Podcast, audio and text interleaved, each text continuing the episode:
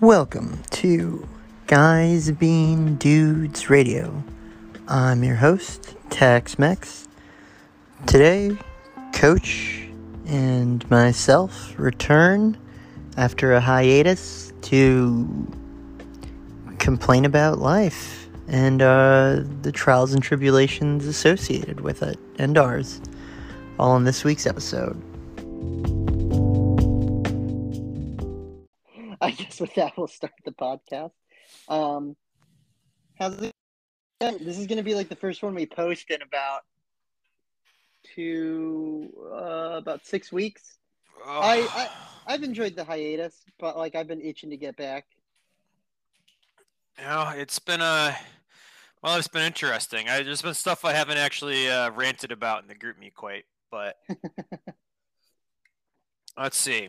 So Friday, Right. I'm gonna have to make sure I don't say any names. Uh, Friday, I got into a spat with a kid during class. And this kid, they're uh, troubled home life, so it's like I always give this kid a pretty big berth As you do. because they're you know very much an adult on the outside of school, and they've got their own issues. So it's like you know, there are times when school isn't the priority. So I always do give this kid a little bit of a berth. Um, but then for the first time, like they've always been, oh, this school's stupid and blah blah blah blah blah. But it was never personal, you know. Yeah. It was always just school stupid, school stupid. This subject's stupid. And I concur. and it's like, you know what, some of it is. You're not wrong, but also you know what is good? Education. like learning things and knowing things and being a better problem solver and learning how to act within a society. We live in a society that is Like, we- correct. We do. I think that's such something that kids really forget. It's like you are a part of this school community. Like you need to act like it. Because guess what happens when you leave the school community? People no longer give a shit about you.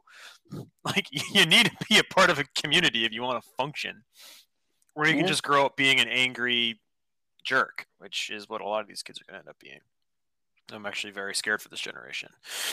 Um, I know, I know, every generation says that with the previous generation, but I do think it's different. This, like, even the older teachers are saying it's different. Um, but anyway, so yeah, so she started swearing at me, and like, oh, it was just a mess. And then so it's like that happened, and I, I definitely fed into it a little bit too much. It's one of those things you, you know, in hindsight, you're like, okay, I shouldn't have Yeah. egged this on as much as I did. I should have stopped it. I'm the adult in the room. But it got so bad, it's like I ended up contacting uh, guidance counselor. At the same time, the vice principal contacted me because apparently this person is like family friends, I guess, with the vice principal. And I, I like my vice principal. She's a nice lady. Yeah. Um, so she we, we talked about it, discussed it, and then we had a meeting on Monday, one on one with this girl to be like, look, this can't happen. Like, we need to move on from this. And surprisingly, I was actually surprised. It seemed like she was actually a little bit remorseful for the fact that she did it. And she's the issue is she's just a, you know, you're a teenager, you got a lot of high strung shit, and then it just you're just a powder keg, and she has no capability of social emotional control. But it's like you are graduating high school this year, and guess what's going to happen in the real world? People are going to piss you off. Believe it or not, lots of them. um, you can't just lose your mind on them anytime something doesn't go your way. Sorry. Like, apparently, she's going like the. I found out she's going to college next year, which was shocking to me. And I'm like, Oh, mazel. you think your uh, think your professors are going to actually give a shit about you? You know, Most of my college professors didn't even know my name. yeah, I was gonna say you'll be lucky if they all speak English. Um, and I was like, one of the funny things she was like, "You treat us like kindergartners," and I I retorted back, I'm like, "Well, I'll treat you like high schoolers when this classroom acts like high schoolers." Fair enough. because they don't. They act like kindergartners, so I have to treat them like such. And then she's like, "Well, uh, you teach us class like a college class," and I'm like, "No, I don't." also, you just said I was treating you like yeah. kindergartners. Uh, I was like, "You guys can barely pass high school chemistry. I'm not teaching this like a college class." The um, yeah, I feel like if, if you taught it like college, they'd be even more like left behind. To be honest. Well, that's the thing is, it's like they, they really, you know, you, it's one of those things you don't realize. It's it's hindsight, and all we Yeah, did yeah, the yeah. same thing. I'm not saying these kids are any different than any other generation, but you really don't realize how much harder life gets after high school. Like you're always like, oh, high school is so hard. And then you get to college, you're like, oh my god, high school is easy. College is really hard. And then you get in the real world, like, holy shit, college was easy. yeah, it's just it's all yeah, downhill. yeah. I, I do like it's it's pretty obvious why people reminisce about like the you know their formative years as if it was like the best time in history when it was like usually just the best time in your history. Yeah, it wasn't mine personally. I mean, col- I do think you know college was a lot of fun, obviously. Right, right, right. And I each, just mean- each each time's different, but yeah, especially people that peak in high school. Right, right. Well, that's the thing. It's like, well, of course, like that. You know, you, you associate it with the year, and like general society, and not with like the facts that you know I didn't have any expenses. Uh, everybody in my life like was paid to or actually cared about me, like, and my well being. I said that. I said that to her in our meeting. It was like you can't like I'm here to help you. I'm here to like don't push me away. Like I, I it's my job and no, it's my job. I like to do it. Like it's why I do this job. Not here for the money. um, but yeah, so that was that was frustrating because then on Monday as well, I had to. So I had the meeting with the vice principal and the girl, yeah. and then later, my immediate boss, my program supervisor, emails me. Is like, "Well, we need to talk about this." And then, like again, she's a really good boss. I'm not saying like she was on my shit or anything, but she did need to talk to me about it. And it just felt like I was getting put through the wringer for honestly a situation that wasn't even that bad. Like it was jarring. It was just I think it got so bad is because she went directly to the vice principal in tears Right. afterwards. So it, it, I think it just got blown out of proportion a little bit, and I just I've been dealing with that the last four days. That's And so I've. I've had a kid swear at me before. This really wasn't that big of a deal, Right. especially this compared to the school I used to teach in. Jesus, That's fair. that was inner inner city like the shit that I used to get used to have kids wanting to steal like legitimately ask me if I want to go steal Amazon packages with them. I was like, no, I don't. Also, stop. also stop. I was like, guys, you're stealing people's packages. For one, why? What you don't know what's in there. You're probably gonna get somebody's freaking medication or something. Like most Amazon packages really aren't that exciting. Doorbell cameras now, like Also, like that's just a dick move. They're like, it's okay, we do it in Cambridge. They're all rich in Cambridge. I'm like, that's just not true. oh jeez. Yeah. Um, and then That's- so uh, go ahead. No, that's, brutal, bud. What were you gonna say? It got worse. so I'm dealing with all this shit. Monday's normally my easy day. I got I have two free periods on Monday, so it's like it's nice come out of the weekend and get a nice easy day. But my first free period, I've got to meet with this kid, go hmm. over it. It doesn't take long, but it's still you know it's way on your on your mind for frickin' three days. As much as you try not to let it affect, it just does. Especially you know as a teacher, you that stuff does affect you, and you you get good at regulating it and forgetting about it as much as you can but especially when you're at the workplace you're just like on edge Yeah. the whole time. Um so i don't get to enjoy my first free period. Teach my next two classes one of which she is in. Yeah. she shows up and i you know she was fine. She's supposed to just put her head down the whole time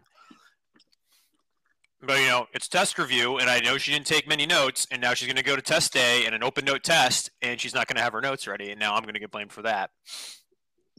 Um and then so yeah teach that teach that and then i don't get to enjoy my second free period because i had to cover a class. We don't have substitute well we have some substitutes but mostly the other teachers just hop in and cover a class. Not a big deal it's part of my job.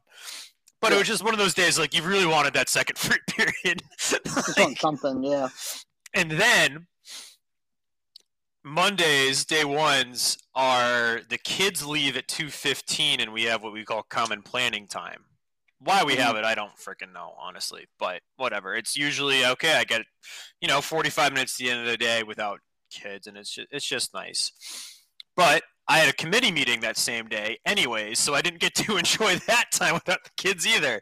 I got stuck there till like freaking three twenty on this committee meeting on what's supposed to be my first day on the water. And I need to get to the boathouse as early as I possibly can. Normally I can leave school at 3.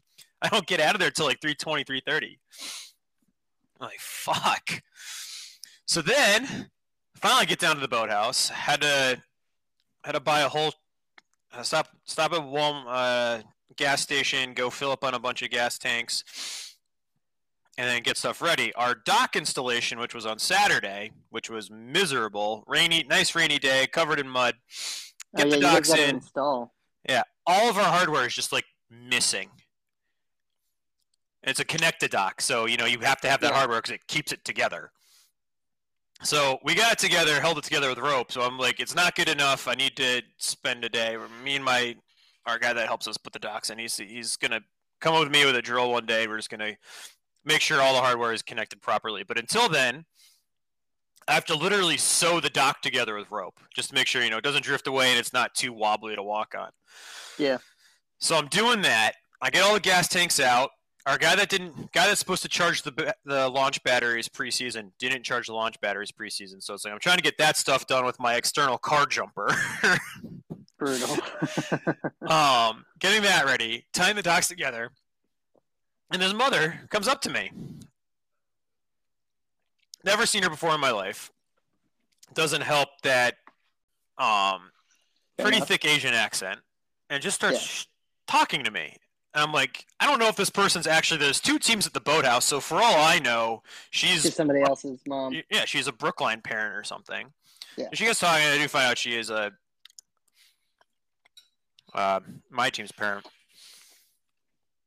Again, I need to really make sure I don't say any names here. But No worries. I, I do edit. yeah, so she comes up talking to me and is accusing a main person that has to, without naming titles, a main person to do with our team. Yeah.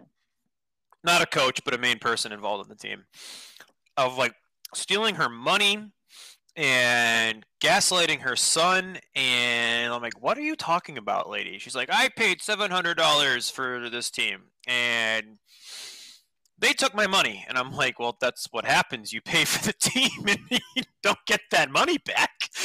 Yeah. Generally. And so she kept changing her story. The whole thing was real shady. I'm like, what is going on here? And the person she's accusing this stuff of is not this person. Like, I, I know sh this didn't actually happen, but I'm just entertaining. I'm just tying the docks together, just pretending I'm listening.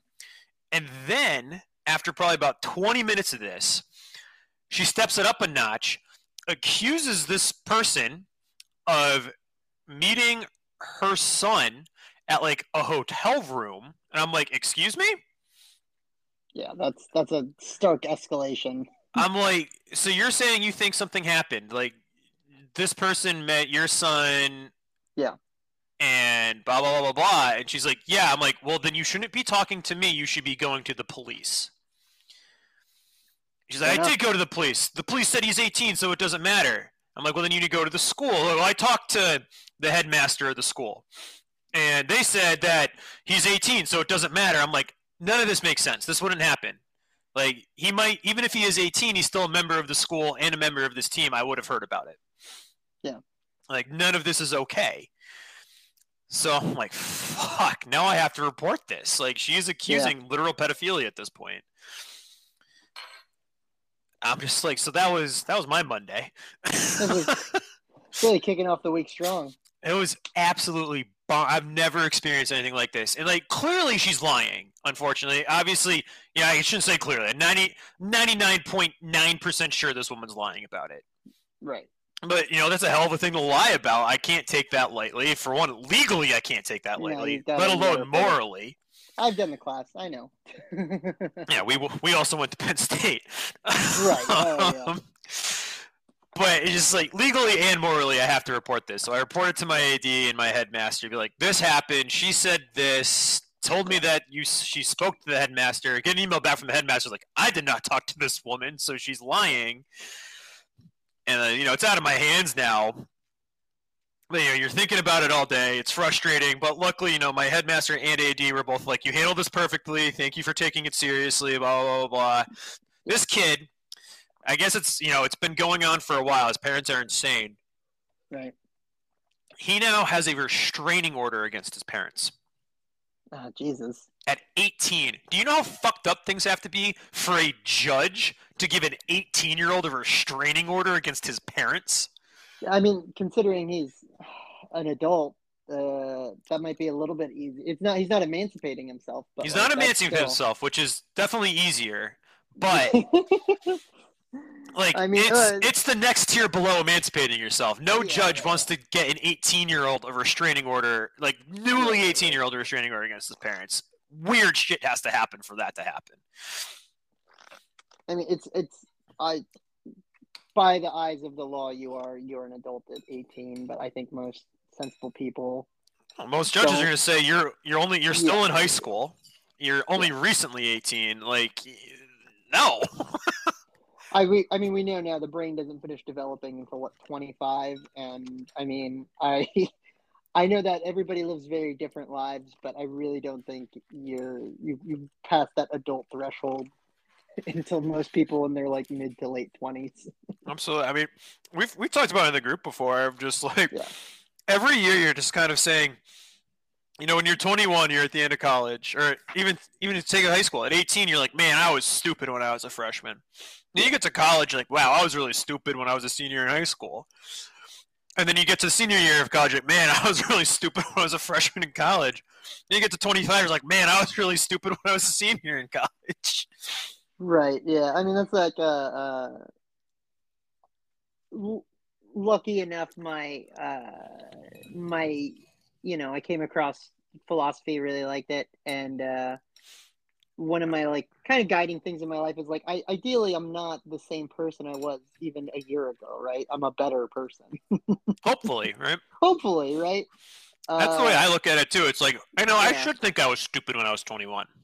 Because guess what? Yeah. I was stupid when I was 21. I, I quite literally and hopefully knew less then than I do now, right? Like I like just as a matter of fact, uh, every year I hope I know a little bit more than I did the previous year. Like it's not and if I It- don't, that's on me. I'm not growing Yeah, as a yeah. human being. fair play. That's on me. uh, But the issue is you say that, but most people don't realize that. I know, I know. It it it it can sound like uh, arrogant even to say to, to people or whatever, but like it, it, it it's it, I feel like it's a relatively simple concept. Like you there are only so many things that are fixed, right, that you learn, but you, I, even if you're in the same job, like doing the same thing. I've been doing the same thing for 5 years, same same, you know, everything. Uh I've learned a lot of new things. I, I definitely you like there's like a cur like a, a cliff where you start to learn less, right? But like I that's you know, anything. There's I'm only so much up. to learn at times, too. Right, right, right. But that's the thing is like okay, well I've, I've like learned how other people do things or, or like new ways to do like it's it's uh, even not trying to find to to actively learn new things in my job. I am still learning new things like uh, novel situations come up. There's novel ways to approach them, and then like ideally after a year of that, you know, you you as a person ha- are more well-rounded and a better person. Hopefully, a smarter person.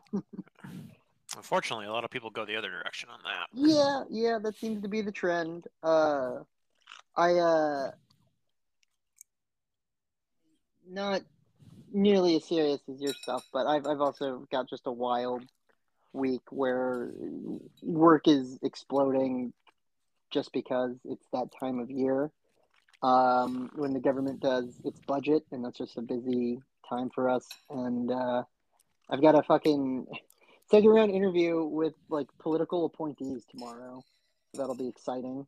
Which sounds Uh, riveting. It's not going to be. It's going to be a lot of me uh, trying to nervously recall the best anecdote for their questions to paint me in the best light.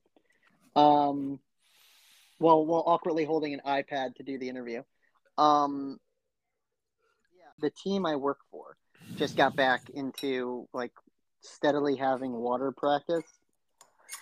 So we're getting all that shit sorted out, and then like our uh, race schedule was set and then is getting changed, so that's annoying. Uh, but you know, it's it's all part of the territory. I uh, I fingers crossed this will be the first year that team's going to go to Dad Vail since 2000 like 15 or something. You got a team capable of not DFLing, or are you just gonna go? Uh, bit of column A, bit of column B. Um, there's there's some very talented people. I just gotta uh, get them in the right boats now. Um, I know that my my men are there. My women, two of my strongest women. Uh, I'm gonna try to get them out in a double, uh, like a the double, the women's double or whatever. If that's even a thing. If not, I'll find something. But I don't know what sculling is at Vails. I feel like it's there, but I don't know. I feel like there was a big push for it while we were in college, and then it like fell off. Oh, all those Philly people love sculling. Because they can't win at anything else. JK. JK, but not really. Uh, was it uh, Bonner's school that like won a bunch of sculling events, but then just didn't participate in any sweep events or any other events? yeah, and that was also back when sculling juniors wasn't a thing at all. Yeah. I uh, Like I just remember winning, winning a junior like- sculling event actually Yeah. is legit nowadays. Back then, not so much. I just remember him being very like hyped that his high school like did like had three or four like gold medals, and I was like, I didn't even know people did that at Stouts. Like, you pussies have a bronze medal. yeah, like Katie. Um, yeah, I think he was the. I mean, I, I, listen, gold, gold medal is gold medal. Not gonna, not gonna shit on it, but like It's more than I a very won in high different event. Yeah. Um, very different event, but you know, just all that all that's compounding as well. But the honestly, the big thing for me that's happened since we last talked is I've just been uh, completely consumed by Elden Ring, uh, the smash hit, uh, Elden Ring, which I don't know. I you don't have any interest in those games, right? I, it's not that I have no interest. I just haven't gotten around to playing them. I, I figured you didn't have the time during Not really. like, not till not till June. yeah during crew Spring. But uh God, they're so good. I I this one's the best one yet, I think. I it it might replace Dark Souls 1 as my favorite Souls game. It's a big recommend. If anybody out there p- plays video games and somehow hasn't heard of Elden Ring and is at, at all interested, it's the most accessible of any of the Souls games. It's definitely the best of any of the Souls games and I have not beat it because I'm trying to get everything in the game and I'm almost there, but I'm about to beat it and then I'll probably beat it two more times. Um, love it. Great stuff. Great game. Cannot recommend enough. And when I'm done with that, I gotta I gotta do Warhammer. Warhammer Three came out as well. I played it for like four whole days before Elden Ring came out, and I'm like, well, good good knowing you, Warhammer. Maybe I'll be back later. yeah, I've got a couple games burning a hole in my thing. yeah, Steam account. Yeah, I've one. I wanted one on sale. It's called um. Is it We Happy Few? Yeah. Yes, I'm familiar with it. Isn't that the one where you like take your? It's like a solve. It's like a mystery thing or like a walk. Yeah, They and call it's like a weird thing. What I've under what I've seen a couple of reviews is like the story's unbelievable. The gameplay might not quite match up to it, but I've always heard good things. So it's been on my Steam list forever. It went on sale for like two dollars. I was like, oh sweet, I can finally play this game. And then I downloaded it, and then I never got around to playing it, and now it's just staring at me every time I go to my I- computer. I've not played it, so I don't know if I am giving anything away. I don't think I am necessarily. My understanding of that game is it's like a dystopia. Yes. Where- One of the mechanics has to do with I don't know if it's a I think it's like a paranoia thing. Like the yeah yeah the characters will come try to get you. yeah I don't know if if, you it's start showing- consistent game mechanic or if it's like story based where it's like they're taking drugs actively to make like the world more happy i Yeah. guess and like when you're off of them or story related or i don't know if it's a game mechanic is like when the game gets more tense and like thriller e god. I um i know i that's definitely been something that's like been been around and been like pinged on on xbox a couple times. I i've heard good things. I i don't know. I don't play that many. I think they're called like walking simulators, and I don't know if it crosses the threshold into that, where the gameplay and the mechanics are generally simple, and it's more about the story. Like it's more like an interactive story, right? Yeah. And as long as the game does that well, I'm fine with Yeah. it. I know, like, I didn't personally play. Was it Death Stranding? That was literally just walking simulator. I know Donkey Right. hated it. I think Donkey actually came back to it. I think he did a second review. He did, and he still he still made fun of it Yeah. though. Yeah, yeah. It, it's got its issues, and like it, it's a weird thing where it's like those games. Uh, he you're pretty against the story of those games. Not not against.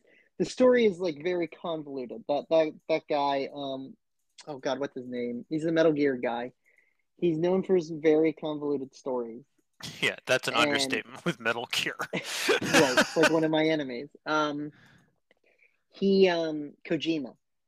Ko- my understanding is the story is pretty convoluted, and the gameplay mechanics aren't the best. But like, there's a Honestly, If he I saw that game. I saw the trailers. I saw the gameplay. it's not for me. I was it, I was just like, what do you do? Like this game Yeah, looks so yeah. stupid. Walk. Um, I think Donkey revisiting it was making fun of it, but I think he was just saying like the upside is it's very um. There's like a serenity to it. Like even though he was making fun of it and stuff. That being said, I don't know if that makes that's not necessarily like saying it's a good game or a bad game. Um.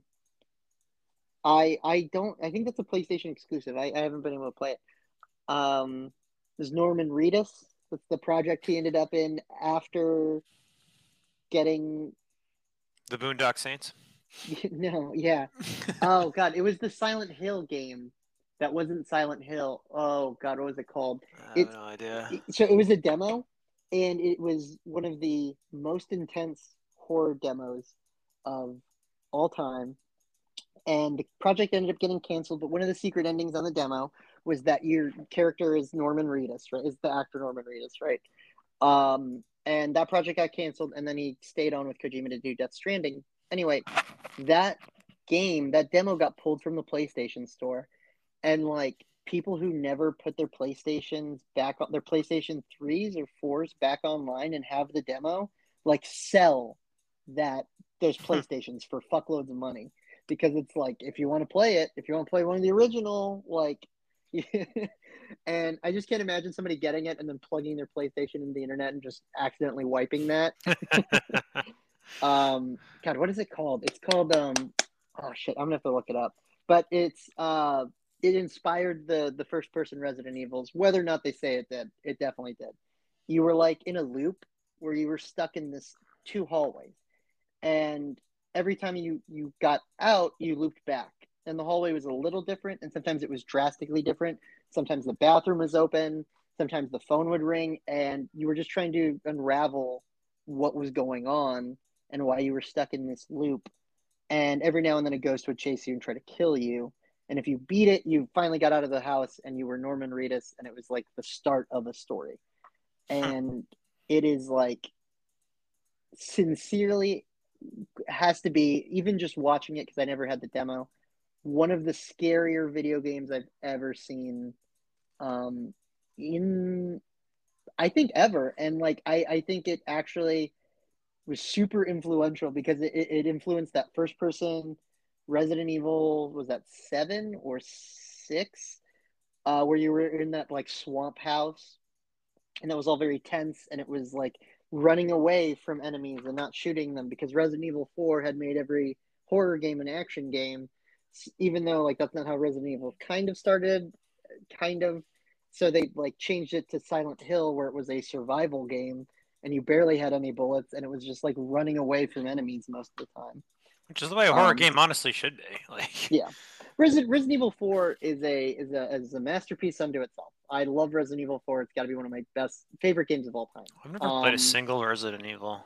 Resident Evil 4 and Village, which is 7. So 6 would have been the, the good one. So Is that four, based off of the M Night Shyamalan movie? yes. Um kind of. No. Um it doesn't it doesn't turn out it's modern times. That's not the twist. Uh I think the the the twist is you were dead the whole time though. Um, ah, so the other M Night show. the other yeah yeah yeah. Uh yeah, wrong name. but um, yeah, I would say four, six, and seven are the ones worth playing for sure. Like f- four, especially four is four is one of the most I've been thrown influential around a lot. Sincerely, four four is what started over the shoulder camera for action games. Like it started um, that weird resource management. It's what turned horror games into that horror action genre. Um, it's very cheesy. It's like played up. There's some parts that are scary, but it's mostly like an action game. You're a you're the you're saving the president's daughter from a bunch of Europeans, like uh, zombies. God damn. Europeans. I think they're Spanish. Um, yeah, they're Spanish. It's Even uh, worse. very good. I, I can I cannot recommend Resident Evil 4 enough. And I have like I've bought it almost on every version that it's come out. Um, there's been rumors it's going to get a remake. I, I kind of hope they don't. I know I, I do, but I hope they don't because you can play it now. You can play it now on literally anything. There's no need. You got to play it on vinyl. It's the way it was meant to be played. no cassette. Cassette gets you the best. Uh, the best sound. Uh, but no, six, six, and seven. Seven Village is the one that like it kind of straddles the line between like action hero and that super tense horror. Six though, six is probably one of the scariest things I've played. That's uh, it does like you do eventually get like a hold of like a little bit more guns and ammo and um it it's it's a Resident Evil. It always ends with a rocket launcher that they everyone has for years now. Uh, but it's it's definitely very tense. I still hate. There's a whole level about a woman who crawls around like a bug and has like extra long limbs. Hmm. Um, and I think you can burn her. I only recently learned some of the tricks of that game, but uh, no. The other thing, out of uh, uh, other than video games, it's uh, it's cherry blossom season here in DC. oh yeah, you're having a fun time. It's uh, it's not great for my allergies. I'll tell you that. But uh, I actually just saw Space Needle because him and his lady were uh, down here uh, to visit the cherry blossoms. Uh, does he love his girlfriend? Last I heard, um, they uh, it's fine. I heard it wasn't that crowded today. I think we're in like a sweet spot where there aren't a lot of tourists in in DC because of COVID, but like it still was like a little crowded was my understanding. Um, it's also in the middle of the week, like. yeah, it's gonna be bad this weekend. Yeah, I, I'd imagine it, it always fucks up traffic. Um, 'cause I live, I live right there. You know, uh, have you ever come down for those, or have you ever like? Oh, I've seen them. Been down. Yeah, Yeah, I mean, I used to we'd come down for like a race or something for my sister, Ah. and they're very pretty. Yeah, sakura, right? I think that's uh, what they're called in Japanese. I um, I it's so weird to me to to like talk about them or when they come up because it's always it's just I've lived in this part of DC, not just DC. Like I feel like if you're a normal DCite, like after a couple years, they kind of fade into the background. But like it's it's been a part of my life for the better part of almost thirty years. Um, I don't like even think about it being a thing, and you know, is it like uh, it's so weird to ask too? Like, do uh, is it talked about outside of DC? It, must be right that people are coming down. Like, you got to see the cherry blossoms, but they're not even that big of a deal to be honest. It's like Yeah, I'm trying to think. That's like trying to think if I had heard of cherry blossoms because my mother went to Georgetown and my sister Okay. then also went to Georgetown. Yeah. We also grew up going to DC to go to the Smithsonian and like, Yeah, yeah, just to visit DC. So it's like I just always knew about them just because I grew up in the Northeast and I have semi connections to DC. right, right, right. So, So, like, I'm probably not the best person to ask that question, but That's fair. That's fair. Maybe, But maybe. it's- it's it's a known thing. Like DC has the cherry blossoms. Right, right, right. No, I know. I, I, I know that it's it's like a fun fact that we have these Japanese trees around the tidal bas- basin. Um, the thing I just I don't I don't know. It's like it's it's you brought up the Smithsonian. It's kind of like that. Like that makes more sense to me. Like it's the national mall. You know, these are the the national museums that are free to all the people all the time, right? Like these are the people's museums, like the Smithsonian in general, the monuments, like that. that makes sense to me that people talk about that stuff or want to come to DC for that stuff.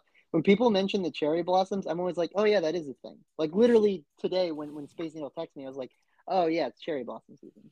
Like I, sure, I'll, I'll come meet you at Shake Shack after or whatever, right? Like I um, not a plug, not a plug. We're not sponsored. I'll bleep it out. Send a Um, check.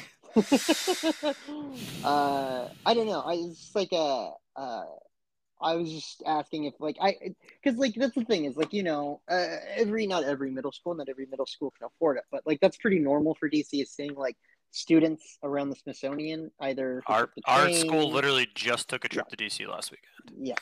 Almost always. High schools middle schools whatever. Uh, there you because especially if you're on that the, the corridor like you get on the train I'd imagine managing children on a train is a little bit easier than on a plane. Um Maybe, honestly, don't know. maybe.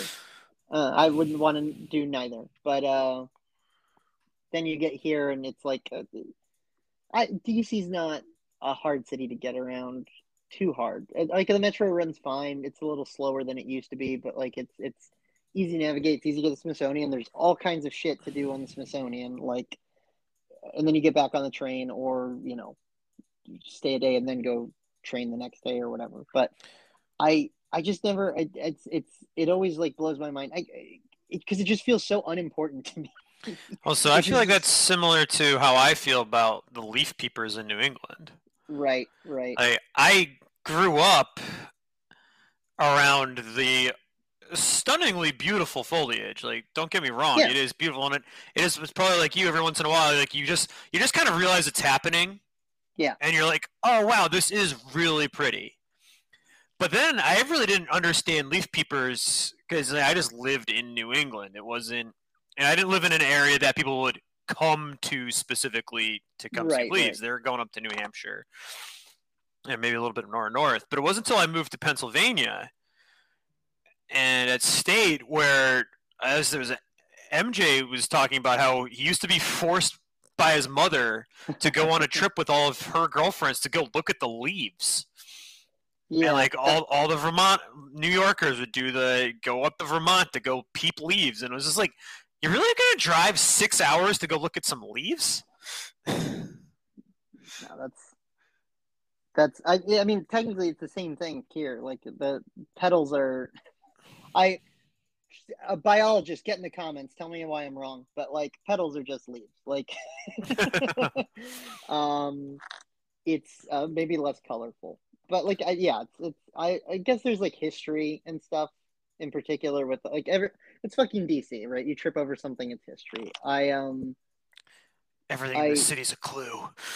hey, I heard there's a third one coming out. Third National Supposedly. Treasure eventually. Uh, yeah. Last last little topic. Other than um, I was gonna bring up the pot storage thing. That Oh uh, my Billy god, Drew. what the fuck? I just I I wanted I wanted your opinion because you I know you have very strong opinions about um cooking Cookware? in particular cooking and cookware. Uh, those of of uh, Latin or Hispanic heritage, uh, I don't think it's it's ubiquitous or, or universal, but there is a tendency, and you know, socioeconomic people get in the comments tell me why, but like there's a tendency like my, my family has done it, um, and I know other families who who do it, uh, related to me, or or from the same areas as me. You know, your cookware is stored in the oven, and I'm not I'm not advocating for it. I don't I don't know if I would do that personally. I had probably just never heard of it. It blew my mind this morning.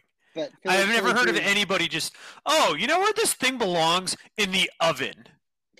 Philly Jews, um, Puerto Rican pregnant uh, wife to be, uh, apparently does this, and I thought it was.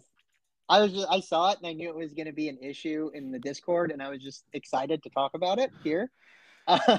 Um, to get your so okay, basically, uh, tiny uh, stores their their pots under in the oven when they're not being used. I don't know what their space situation is like. If they have space, a I'm pretty sure their space situation is pretty similar to mine. Yeah. Because we have for we have close to the same sized house. Yeah, Um, it's very similar to the size. Yeah, I think they they technically have one extra bedroom, but like the square footage is about the same. Yeah. So yeah, um, like speaking as in my house, yes, I do wish I had a little bit more pan storage, but that's why I attached things to the walls so I could hang them, so they wouldn't be in the way. So I didn't have to move them. So I didn't have to move them every single time that I want to use them. That's that's the thing that blows my mind. It's like it just it just seems so inconvenient. It's more work. Like, oh, I want to I want to turn my oven on. Like take take tonight for instance. I got home from practice and I've been trying to do more meal prepping stuff just to save me time on the weekdays. Yeah. Be a little bit healthier. And plus it's just so nice to be able to wake up in the morning and grab my lunch and go versus having to make a sandwich in the morning or something like that. So I can do I make like Monday through Wednesday on Sunday night and then I do Wednesday night I'll cook the other two. I was lazy on Sunday so I had to do it today. But but so, so tonight I needed to cut up some bro- broccoli and some peppers and stuff and throw it in a pan and throw it in the oven. So I got home, I press the oven, turn it to 400 or 425, whatever I feel like doing that day, Mhm. and I don't have to take everything out of it. Should should save you a little, little bit of time. Just just a little bit. it just it just seems like such a hassle. I don't understand why anybody would want to do that to themselves outside of having absolutely no storage space. So when you do, you know, it's a, it is a decent place of like okay, it's not used every day. Although I say that, I use my oven close to every day. I don't I don't know. I probably use it a lot more than most people do, though. To be Yeah, fair. I was gonna say I, I don't know if that's that's comparable to them. She works very irregular hours. Yeah. I I know I don't know what his how good or how much he cooks to be honest. Probably not much. Yeah. Um, Shots Like, I fired, know- Philly Jew. Get in the comments. I know Flyers in particular. Is, like she does a lot of the weekday cooking because I'm at practice, so it just Right. has to. Although I always tell her just leave it to me, I don't mind eating late because then she gets so frustrated by it, and it's frustrating for everybody involved. But anyways, that's not the conversation we're having. Um, but a lot of what she does, she tries to, you know, it's weekday. You don't necessarily want to make a whole mess in the kitchen, so you throw a bunch of sh- shit on a sheet tray. Yeah. And oven it, or you know, today today's meal was chicken and potatoes and veggies and stuff. So we she put chicken in a casserole dish, put veggies on a cookie sheet, put it all in the oven, let it go for a half hour. If she wanted to do that, now she's got to pull our. I have a shit ton of pots and pans. Like that would be a lot of work for me. I'm trying to think. So I've got, you know, just the main ones that I've got hanging on the wall. Because we have four things hanging on the wall that we use a lot. We got two sauce pots, and then two nonstick pans, and then I keep my cast iron just always on top of the stove because I get use that for almost everything. So it's just easy to keep it there versus trying to take it in and out of the cabinet. So those four would be in there, and then you go to my under cabinet where the rest of my pans are. I've got another about a all my big pots stacked inside each other. I've got another big nonstick pan. My one old aluminum pot that I use specifically for popcorn only, just because it's gross at this point. And then another few uh, sauce pots. Like that is a lot of cookware that I'd have to be pulling in and out every single time I want to use my oven. Yeah, and then nesting and unnesting it. What a hassle.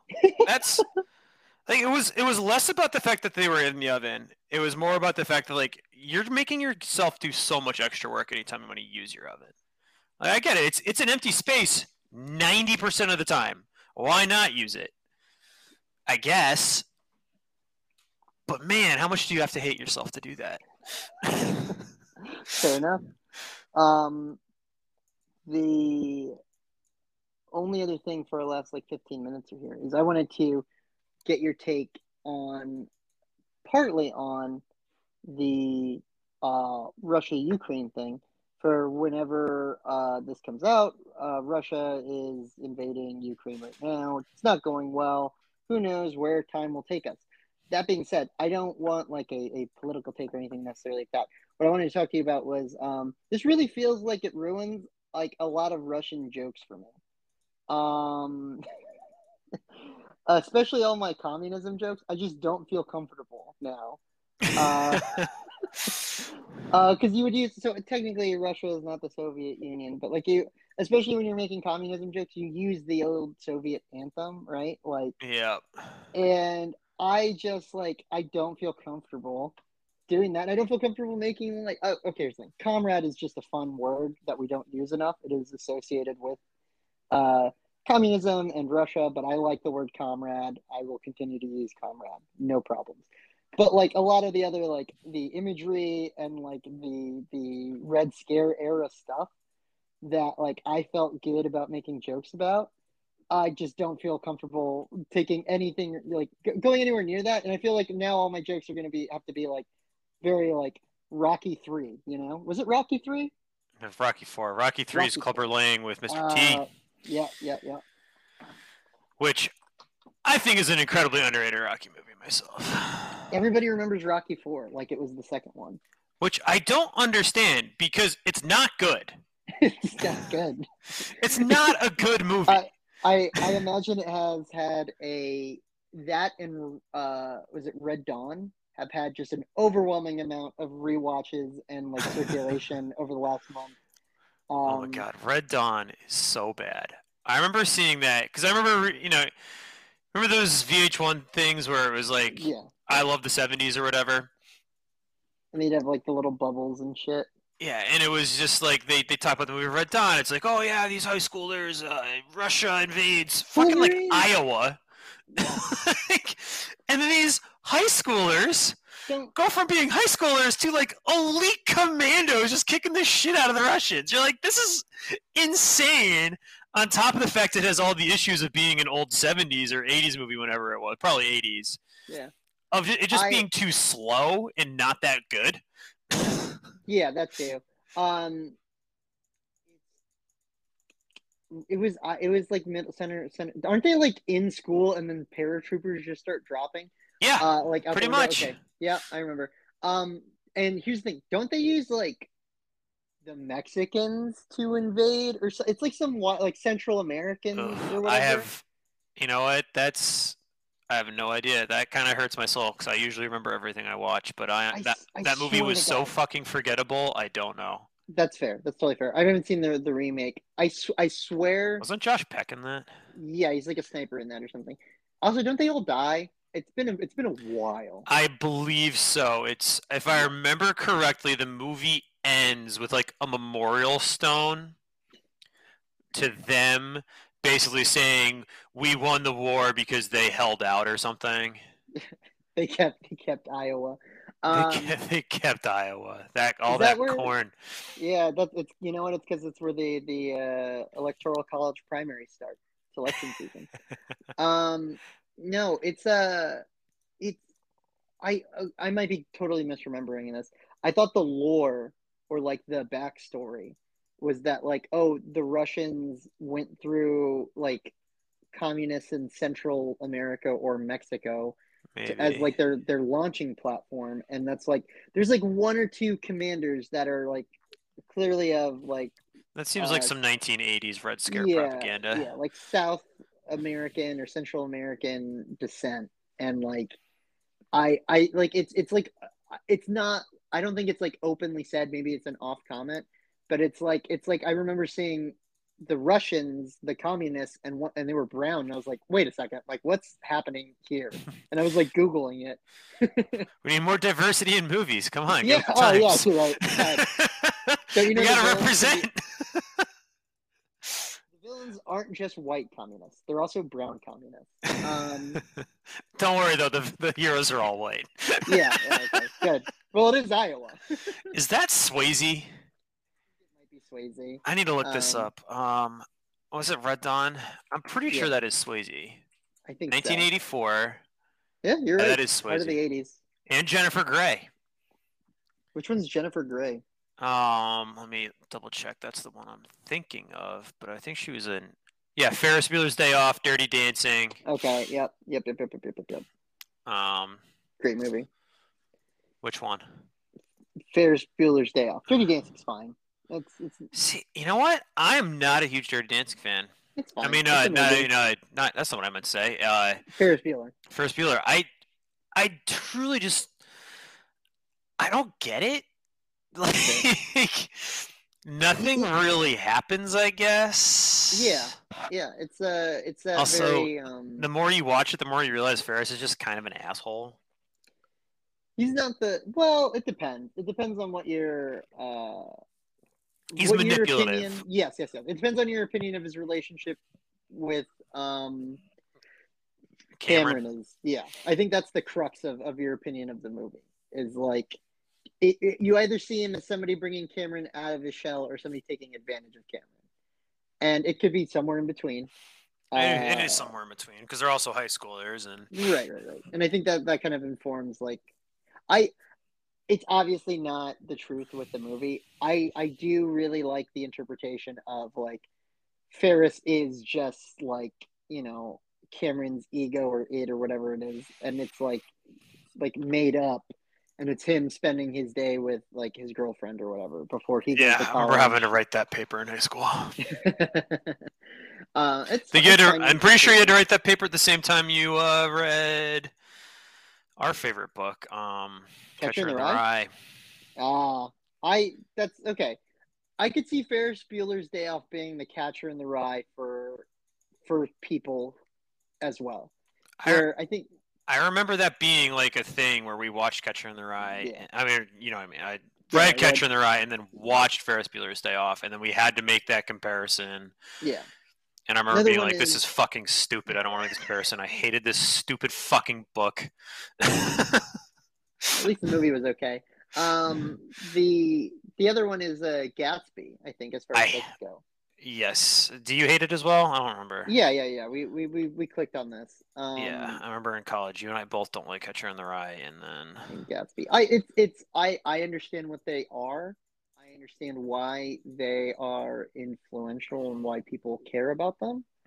But it's I mean, just- I have to like them. Right, right, right. I what's weird is that like Shakespeare is so old that I think people have come around not in people have come around on Shakespeare in so much as like it's almost treating it like it's a monomyth where it's like, well, this is the basis of everything, right? But to some respects, it is. I Right, right, right. but I mean, it, it, it's he made up so many words or created, you know, so many words. That It was also just like first time storytelling was for the Yeah. masses, I believe, is like the big thing. the um The Globe Theater and all that stuff. right, right, but it, it is so old. It's just not incredibly old. that like that the the the reverence to it feels like not necessarily earned. Obviously, it's earned, but I feels like there's just something that is written so long ago. People are just like it are okay with saying like, well, that's the time, that's the writing, that's the style. Like there's there's like Ti- Taming the Shrew's totally fine. um just that like like that that there is like a well this is important right but like look at it with a with a with a particular historical lens and i feel like catcher you can't do the that nowadays. How dare you? catcher in the rye i'm not not advocating for any of this stuff but just saying that like catcher in the rye and like gatsby i feel like they're taught as if they are like you know and I have been so removed from education and I'm not connected to English at all, but I feel like they're taught in a way where it's like it's taught as if it, it's contemporary, right? Like people, Yeah. especially high schoolers, can identify in some way with like what's happening in the story. And it is like Catcher in the Rye in particular, maybe it's, Well, it's I because feel it's like that age at least. yeah, it- it's that age at least, but it's just it's at this point you can maybe say it was it would it would click with kids up through maybe the 80s or 90s. Um but like it doesn't it- it's this weird thing about treating things that are like they're contemporary. And Gatsby's obviously set way before us, but it's it, the way it's taught like I get Gatsby's a book. We've said this. We've Well, definitely said this on the to- podcast. The Great Gatsby is more relevant today than it is back then. Gatsby we- Gatsby is a book that's relevant for people in their like 30s or like late 20s, uh, maybe 40s. It, it's that like lost uh, what ifs, right? Like that's what the book's about. And it's just like, and it's just, I, my, I'm sure I complained about the podcast before. It's just like, it's, absolutely, we've it's a hundred percent done this right. book about bad people doing bad things. And then it's because they and then they get away with it because they're really rich and I get that's part of the point of the book. It's just like, do I have to enjoy it? like, why? Why do I? Why am I always considered a crazy person for the, the Great Gatsby is a terrible story? And then I remember in high school we had to watch this documentary on F. Scott Fitzgerald. Yeah. And just being like bored to fucking tears about this guy's life His and his writing style. Because I remember reading the book, and it. I think that was the year after, or it was like I think first semester. I think it was my junior year. First semester was the first time in my life that I had like truly enjoyed reading. I Yeah. got to. I don't remember what class it was, but it was like modern lit or something like that. And I got to read books, and my English teacher that year was phenomenal. And it makes such a huge difference when you have a teacher that actually gets you to think about books in a different way versus just the rote memorization of everything. Right. And we read um there's a book called Ordinary People, which is not as known as I thought it was. Um, but I remember liking it and getting into the themes of it. And then we've read oh god, what do we read? I know there's a book in between the two that I'm thinking of. But anyways, but the big one for me was um, we read Cuckoo's Nest, which is to this day my favorite book. Yeah. So I was like at that point when I got to the class where I read Great Gatsby and Catcher in the Rye, I was actually reading the books that they assigned to us in high school, and that's rare for a high schooler to do Right. um and just being like so pissed off about it because it's like I just got out of a class that I actually enjoyed reading in, and I've got to read this garbage. And I remember so reading uh, the point I was getting to is reading The Great Gatsby. Oh, that's right. We had also just read um Steinbeck um of Mice and Men. The same class actually. We had uh, the pre. Why would we read of Mice and Men and Catcher in the Rye in the same class? I don't know, but but so it's like we just finished reading Steinbeck, who I think is quite possibly the greatest American author of all time. I really love the way he writes. It's like he's telling an actual story. Versus when you read F. Scott Fitzgerald, it's like it just feels like he's stating things. There's no flow to it. There's no and so in this documentary, it was talking about the fact that he'd write a page, he'd put it up on the wall, Right. he'd proofread it and adjust it, type it out again, put it back up, do that again like a hundred times over, moving periods and commas and certain things until it was perfect. And I think that's why I hated it so much. It was like it was too it was too proper to read, and it didn't. I just didn't like it. Very sterile. Yeah, steril's a good word for it. the so I I am a notorious illiterate. I um I'm looking at my my wall of movies now, and somebody kind of relevant to, to this discussion. Somebody had said, I think it might have been Red Letter Media. Do you need to watch Road Warrior now that Mad Max Fury Road is a thing? No. And yeah, that's I mean that's the that's the thing. I feel like there's this weird thing with books where I'm not saying like like obviously like the Lord of the Rings, we, we just we one of our last couple podcasts was about how great the Lord of the Rings are um as a series. Uh continues to be as a series. And like maybe in our lifetimes or beyond something equally good or just as good and more modern will dominate that space and that's i just i feel like with with literature in particular there's this like People don't And I move think- on. yeah we don't move on because it just like the way that like literature is written in a way to be permanent you know this is the this is the book right like this is this is it Yeah, and I, I, I never thought about it like that's true. Like it's just like, and they are still in high school. They are still reading Yeah. the same books that our Yeah. parents read.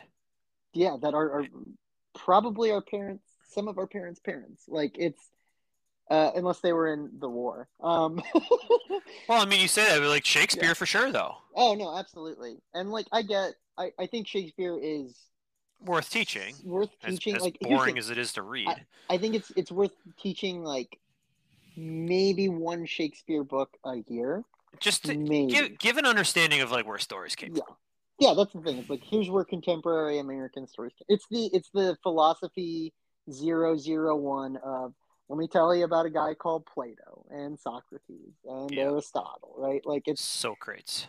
Socrates, right? You're you're you're setting the foundation for something, but like Marcus Aurelius and Stoicism. like, like, yeah, yeah, yeah, yeah. Um, yeah. Like, It's like the Road Warrior is a good one. Like, it's good. It's good. And, if people want to watch it, it's it's worth watching. That being said, like if somebody wants to experience like the Mad Mad Max. Max, I would say you just need to see Fury Road. Like you don't need to definitely see... don't watch Mad Max One.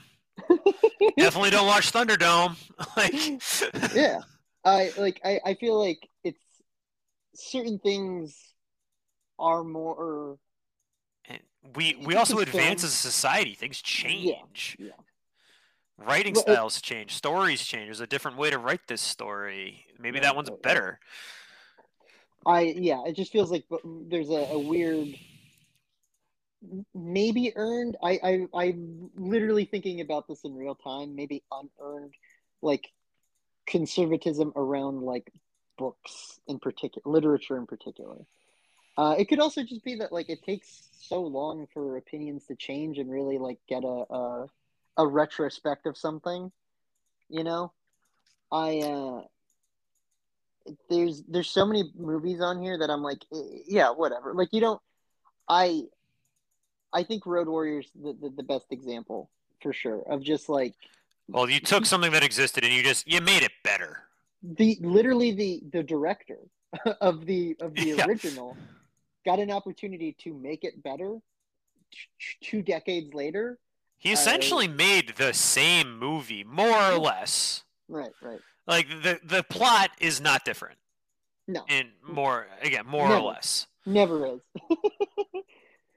um no i just interest it, food food for thought but then like i it, it's a weird thing too where it's like that's you know you can experience road warrior like it's not like it's it's it's long forgotten it's right here on a blu-ray for me um And it's worth watching. If you if you're interested in where Mad Max came from, go back and watch that. It's a good movie.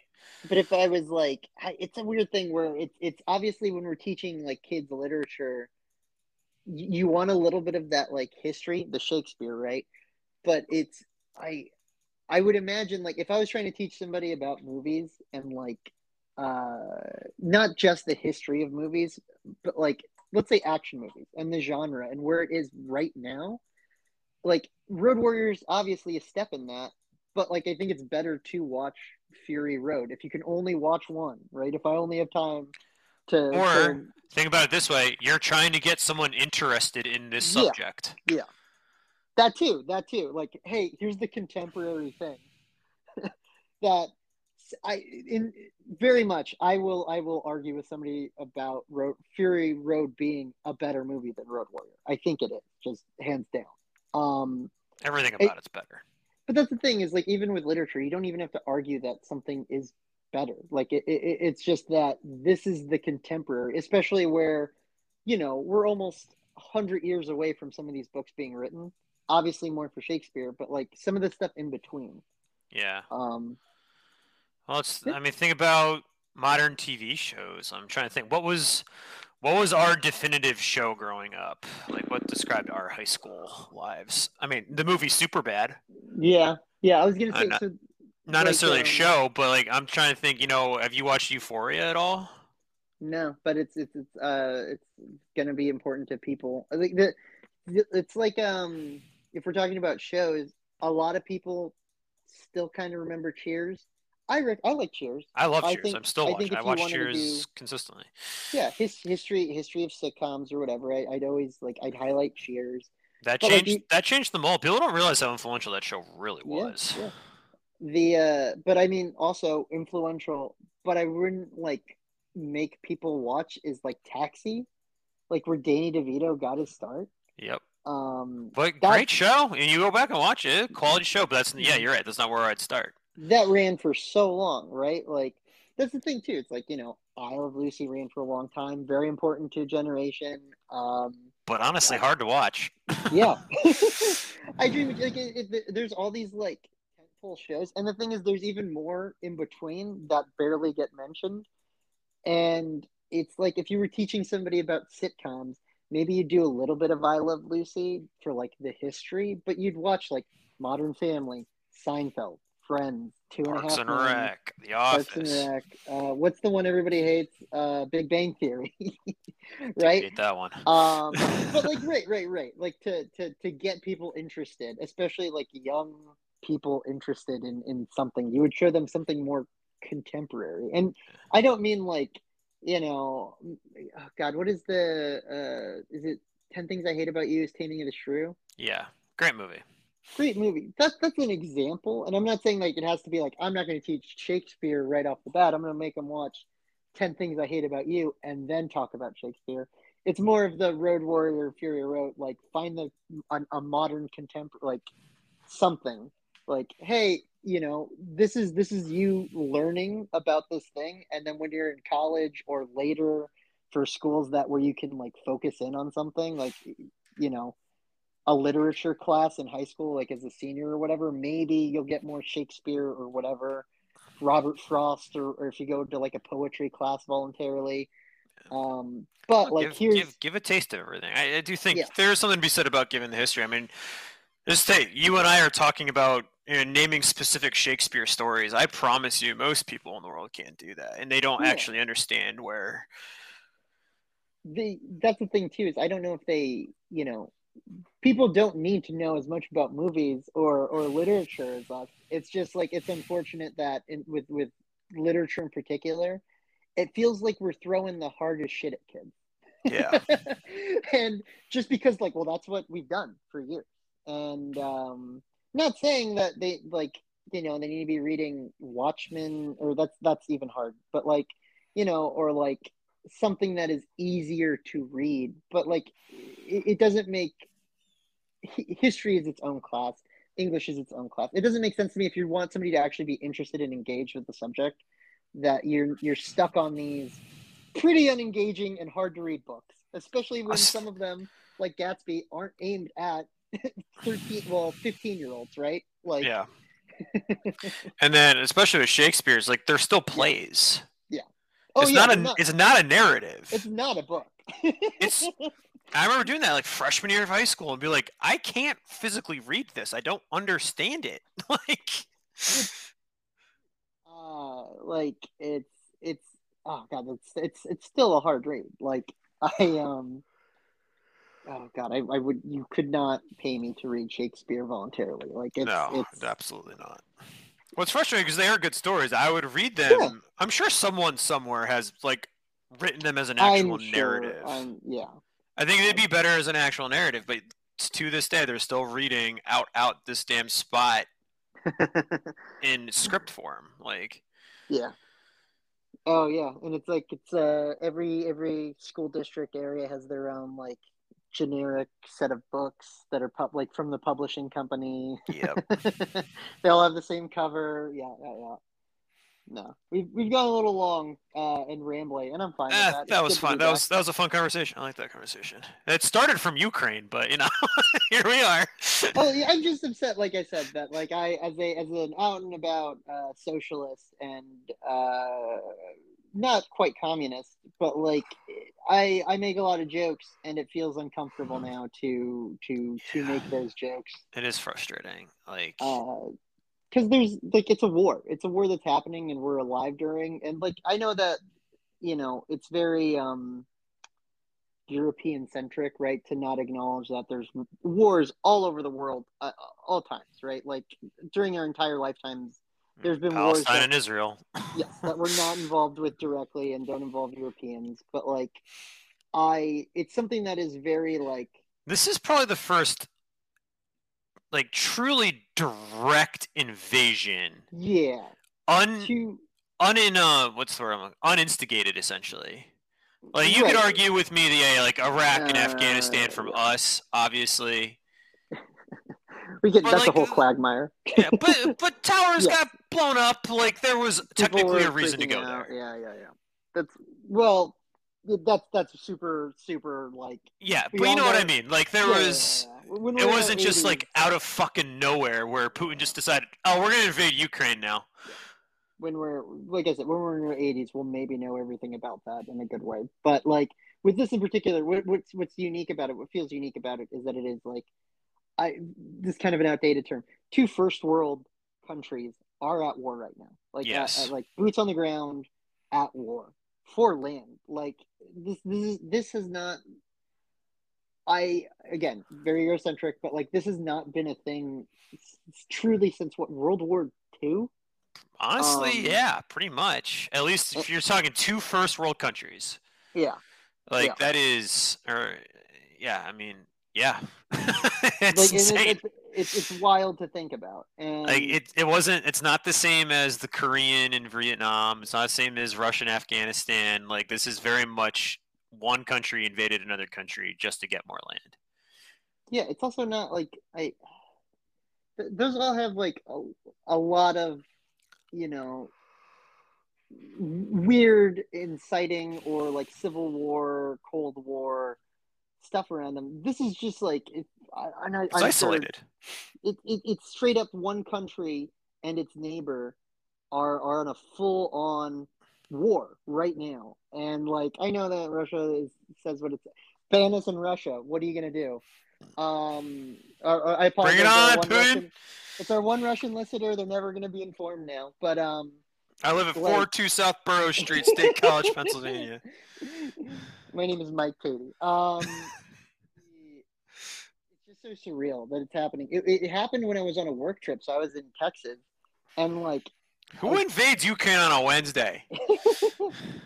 during the winter. Uh, that's, I think Space Needle was saying they were getting the Russians were getting frostbite in some places, but um, it's it's just so surreal that that's happening, and like I, I again maybe a year from now, months from now, an armchair quarterback, this would have been the perfect way to handle the situation.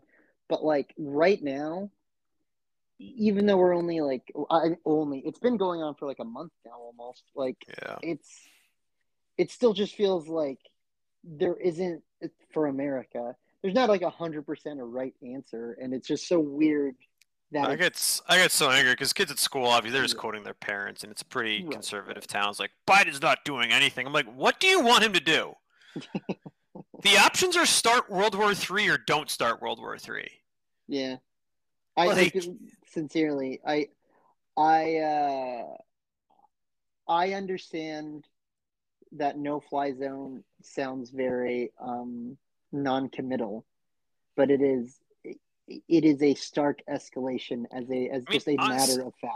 I don't have any huge issues with what we have or have not done personally. I know there's Yeah. you can nit, nitpick everything, obviously, but it's like Yeah. the sanctions have clearly worked more so Oh, than I was expecting them to. No, for sure. It's uh, it's pretty devastating right now.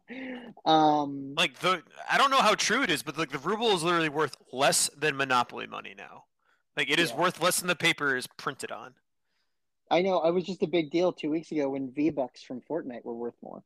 Um, it is. Uh, it, it's just.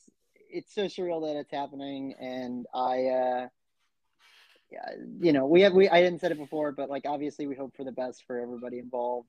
Like it's it's a humanitarian crisis more than anything. It really is. yeah. Um, and I, I think I was talking to Space Needle about this. Like, even if this, no matter how this ends, even if this ends in Ukraine's favor, um, they're gonna be pretty devastated, like infrastructure wise, for years. Like, it's not. Yeah, this isn't just Russia pulls out and everything's a okay. Yeah, we don't just go back to normal. Like, not even talking about the tens or twenties of thousands of people who have died.